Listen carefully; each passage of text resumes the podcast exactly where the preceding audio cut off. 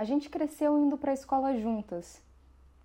Não, a gente não era melhores amigas. A gente era amiga suficiente para voltar da aula juntas pelo menos dois dias da semana. E eu cresci com ela indo em todas as minhas festas de aniversário e vice-versa. À medida que a gente foi envelhecendo, as coisas também foram mudando. Eu não sei exatamente o que aconteceu pra gente, sei lá, se separar.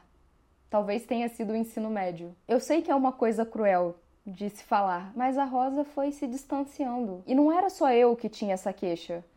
As pessoas falavam que ela não queria ir para lugar nenhum.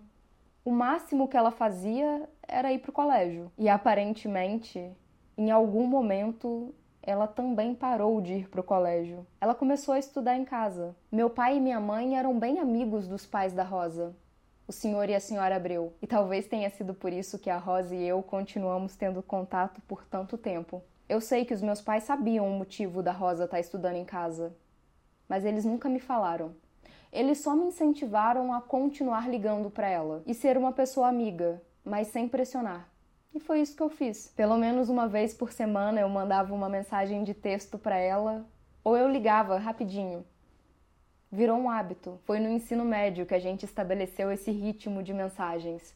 De dois em dois dias a gente se respondia Parecia ser o jeito que a Rosa mais gostava. Foi lá pro terceiro ano que a Rosa me contou que o que ela tinha era uma ansiedade social, alguma coisa do tipo. E que no caso dela era uma coisa tão grave que ela não conseguia sair de casa.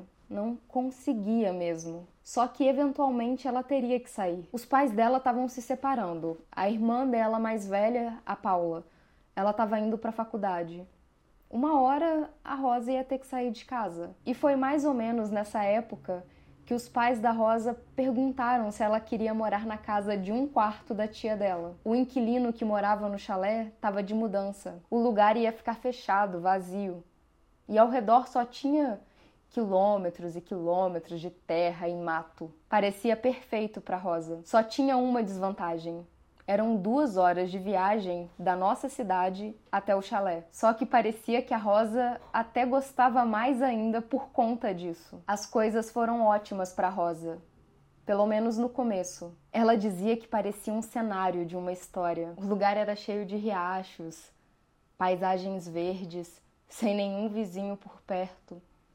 Eu acho que era como se um sonho estivesse se tornando realidade para ela. A Rosa se sentia tão confortável ali que ela conseguia sair de casa, cuidar das casas de passarinho que ela tinha colocado do lado de fora. Só que ao ponto que a localização era ótima para Rosa, era péssima para qualquer pessoa que se preocupasse com ela, porque a irmã da Rosa dizia que Haviam dias onde você não via uma alma viva por ali. Se ela passasse mal ou qualquer coisa acontecesse, bom, no máximo a Rosa recebia a visita de um carteiro uma vez por dia. Depois de um tempo, até a Rosa começou a se sentir solitária demais ali. E isso estava começando a ficar claro até para mim, porque as nossas ligações estavam ficando cada vez mais frequentes. Eu comecei a temer de verdade pela saúde mental dela. Até que um dia a Rosa me ligou no meio da noite. Eu acordei com meu telefone chamando, eu estava desorientada. Ela estava fazendo uma chamada de vídeo comigo,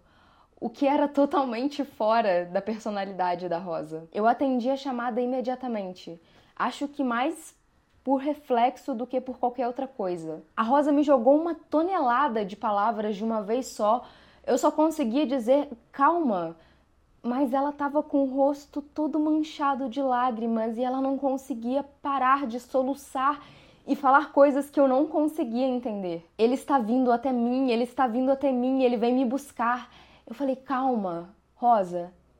Quem está vindo?" E foi aí que a Rosa me contou o que realmente tinha acontecido.